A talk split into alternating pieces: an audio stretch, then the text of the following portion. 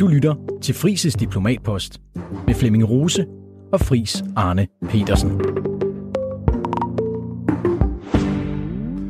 Goddag, mit navn er Flemming Rose. Jeg har været på Fris Diplomatpost, hvor Danmarks mest skarvede diplomat gennem de seneste årtier. Fris Arne Petersen guider os gennem de store politiske tog og deler ud af sin viden om, hvordan man skal forstå det, der sker ude i den store verden. Fris, velkommen til. Mange tak.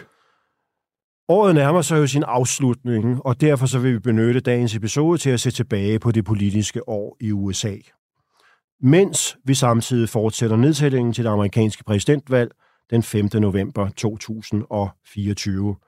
Der er nu mindre end 11 måneder til valget, og en måned til republikanernes første primærvalg den 15. januar i Iowa, et såkaldt caucus, hvor der ikke er hemmelig afstemning, men hvor processen vel nærmest ligner et politisk møde, og ugen efter fortsætter det for begge partier i New Hampshire med egentlig primærvalg, og derfra ruller det ellers ud af slag i slag med det første højdepunkt den 5. marts, hvor en hel række stater holder primærvalg samtidig, og hvor både Donald Trump og Joe Biden kan have sikret sig deres partiers nomineringer. Fris, er du enig i, at en så hurtig afgørelse af slaget om det republikanske partis nominering vil ændre valgkampens dynamik til Trumps fordel, fordi alle republikanere, donorer, kandidater, kongresmedlemmer og andre i partiet så vil være nødt til at slutte ring omkring ham? Ja, det tror jeg, man er nødt til at erkende, at den dynamik, vi har set, lidt overraskende for mange af os europæere, men ikke desto mindre, den skaber den her afklaring meget hurtigt, og det er selvfølgelig en fordel for en mand, som har den tydelige støtte, som han har. Hvis der er en ekstra bemærkning, så er det vel, at vores No Labels tredje partikandidaten så også er mere relevant og aktuel for dem, der vil støtte sådan en, både finansielt og politisk, at sætte i gang, fordi så har de virkelig travlt. Hvis de skal men, men omvendt fri, så er presset vel også steget på no labels, fordi de vil i endnu højere grad end tidligere nu blive beskyldt for at forære sejren til Trump på et øh, sølvfad ved at bringe en kandidat i spil. Jamen, jeg tror, og det kommer vi nu igennem i, i, i større detaljer nu i vores analyse, at det magtforhold, der synes at udvikle sig mellem både Trump og de andre republikanske præsidentkandidater på den ene side, og mellem Trump og Biden på den anden side, synes i den grad at ligge til højrebenet for No Labels tredje parti analyse for, om de har en rolle i den her valgkamp. Det ser det ud til, at det får de. Med andre ord, den største og vigtigste forudsætning for, at No Labels skulle være en politisk bevægelse i 2024, større eller mindre, det får vi jo meget hurtigt at se. Kan de overhovedet løfte det her, som vi har prøvet at gå i dybden med, eller kan de ikke? Kan de virkelig få finansiering? Kan de få en No Labels-kandidat identificeret, en stærk kandidat? Kan de få den pågældende på øh, stemmesiden i alle 50 stater, eller alle de afgørende stater? Spørgsmålstegn. Jamen, det forudsætter lige præcis, at det er et Trump-Biden-valg. Og det er det, som vi kan se på rigtig mange målinger, at det vil amerikanerne bare ikke ret gerne have. Det er ikke deres yndlingsvalg. Mellem de to kandidater er der åbenbart rigtig meget mulighed for en anden tænkning. Det er så rigtigt, at, at en, en, en, en stærk demokratisk lignende som senator Joe Manchin fra West Virginia, eller andre kunne ligne en, der vil tage sejren fra Biden. Men jeg tror, at den fortælling er er lidt kompliceret, fordi okay. Biden selv den, er jo den, ikke... Den har en dagsorden. Altså, ja, okay, ja, og jeg kan er, føle dig, men, men, men det du siger, Friis, er det så i virkeligheden, altså, at hvis No Labels ender med at opstille en kandidat, så er det ikke, fordi de vil være spoiler, så er det, fordi de rent faktisk mener, at de kan vinde et valg. Det må være, tror jeg, den afgørende forudsætning for dem og deres kandidat og deres finansiering, at det er så stærkt og så godt skruet sammen, at alle vil sige, rundt omkring den store amerikanske politiske midte, det er fair nok. Det her, det er ikke en spoiler. Det her, det er en, en, en, en øh, common sense, snusfornuftig midterkandidat, som gør det lettere for os ikke at skulle vælge mellem to, vi i virkeligheden ikke på nogen måde ønsker os. Og så måske i virkeligheden hun gør det lettere for Biden at ende med at trække sig. fordi han så ikke længere vil føle måske det pres, eller øh, berettiget eller ikke berettiget, men at der rent faktisk er et realistisk alternativ til at øh, besejre Trump. Ja, og nu kan man selvfølgelig stadigvæk blive ved med at diskutere Joe Bidens tilstand og hans form og hans øh, ressourcer. Han har været hårdt presset i lang tid. I går beslutter kongressen sig for, at nu vil de have den videre undersøgelse, der fører frem mod en mulig rigsretssag. De har ingen smoking gun, men der er så mange spørgsmål, som ville kunne presse Biden endnu mere rent fysisk, rent intellektuelt, i en meget afgørende fase. Og det er, når man kigger på, hvad han laver af fejl, og det gør Fox News hele tiden, ikke så godt, at han kommer til for eksempel på en konference ude i USA og taler om, at han har mødt for eksempel den kinesiske leder. Og så nævner han ikke den nuværende kinesiske leder, men den, den, den, den der var lige efter Mao, altså for mange, mange år, 10 år siden, Deng Xiaoping. Deng, Deng Xiaoping. Og det er selvfølgelig svært at sondre mellem Deng Xiaoping, der døde i 70'erne, og så Xi Jinping, der stadigvæk lever af Kinas leder. Men det er for amerikansk præsident lidt udtryk for, at han er, han er presset, det går for stærkt for ham, og derfor skal han hele tiden økonomisere med sine ressourcer for ikke at begå fejl. I en valgkamp, det slags amerikanske indrigspolitiske tilgivelser, være svære at få, hvis der står en stærk øh, tredje partikandidat, eller hvis Trump virkelig kan, hvad han muligvis kan den her gang, køre sin kampagne på en lidt mere struktureret måde.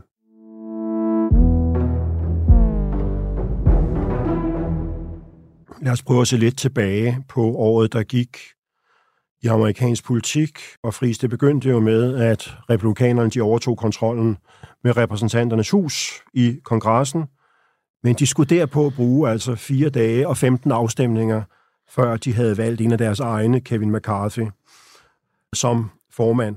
Og 10 måneder senere, så bliver McCarthy så sparket ud af sine egne, hvorpå repræsentanternes hus er paralyseret uden en leder i de næste tre uger, og der er en virkelig, virkelig beskidt infight blandt øh, republikanerne. Så er der Donald Trump, hvis comeback som republikanernes favorit til at vinde partiets nominering er ganske enestående. Det havde hverken du eller jeg eller mange andre set komme. Og ikke mindst i lyset af, at der så i årets løb er rejst fire straffesager mod Donald Trump med 91 lovovertrædelser. Så er der et menig republikansk medlem af kongressen, George Santos, som er blevet anklaget for identitetstyveri og misbrug af kampagnepenge i en opsigtsvækkende sag. Og endelig så er der en hel række af de medvirkende i stormen på kongressen den 6. januar 2021, som er blevet dømt og sendt i fængsel. Og på den demokratiske side, Friis, så er der senator Robert Menendez, som indtil for nylig var formand for udenrigsudvalget i senatet, og hans hustru er sammen blevet anklaget for at have modtaget bestikkelse og leveret sensitive informationer til den egyptiske regering. Og præsident Bidens søn Hunter er blevet anklaget for seks tilfælde af skattesnyd og for at have løjet om sit narkotikamisbrug i forbindelse med et våbenkøb. Og republikanerne bruger lige nu, og du har allerede været inde på det, Friis, en masse kræfter på at knytte dele af denne efterforskning til spørgsmålet, om der er grundlag for at indlede høringer om en rigsretssag mod Biden. Forløbet tyder intet på, at der findes beviser mod Biden, men for republikanerne er det jo nok at holde gryden i kog og lade tvivlen komme dem til gode. Og som rosinen i pølseenden, så slutter året med den laveste opbakning til præsident Biden, siden han i 2021 rykkede ind i det hvide hus. Der er i dag kun 35 procent af amerikanerne, der mener, at han gør det godt, og det er rekord lavt. Og for at det ikke skal være løgn, så tegner næste års præsidentvalg lige nu til at blive en gentagelse af valget i 2020 mellem Donald Trump og Joe Biden, som til den tid vil være henholdsvis 78 og 82 år. En konstellation, som to tredjedele af de amerikanske vælgere sådan set frabeder sig. Så fri, som du kan høre, så blomstrer demokratiet lystigt hos øh, den frie verdens leder. Hvad tænker du? Jamen, jeg tror, vi kunne have taget endnu flere Præcis, det her, det er bare ligesom... med. Det her det er nogle af de sjoveste nedslag. Og det viser selvfølgelig en, en, en, en meget svær øh, politisk situation lige nu her ved årsskiftet. Øhm, jeg tror, det som jeg tror, der har ramt Biden og hans hold mest, det er deres lancering af Bidenomics.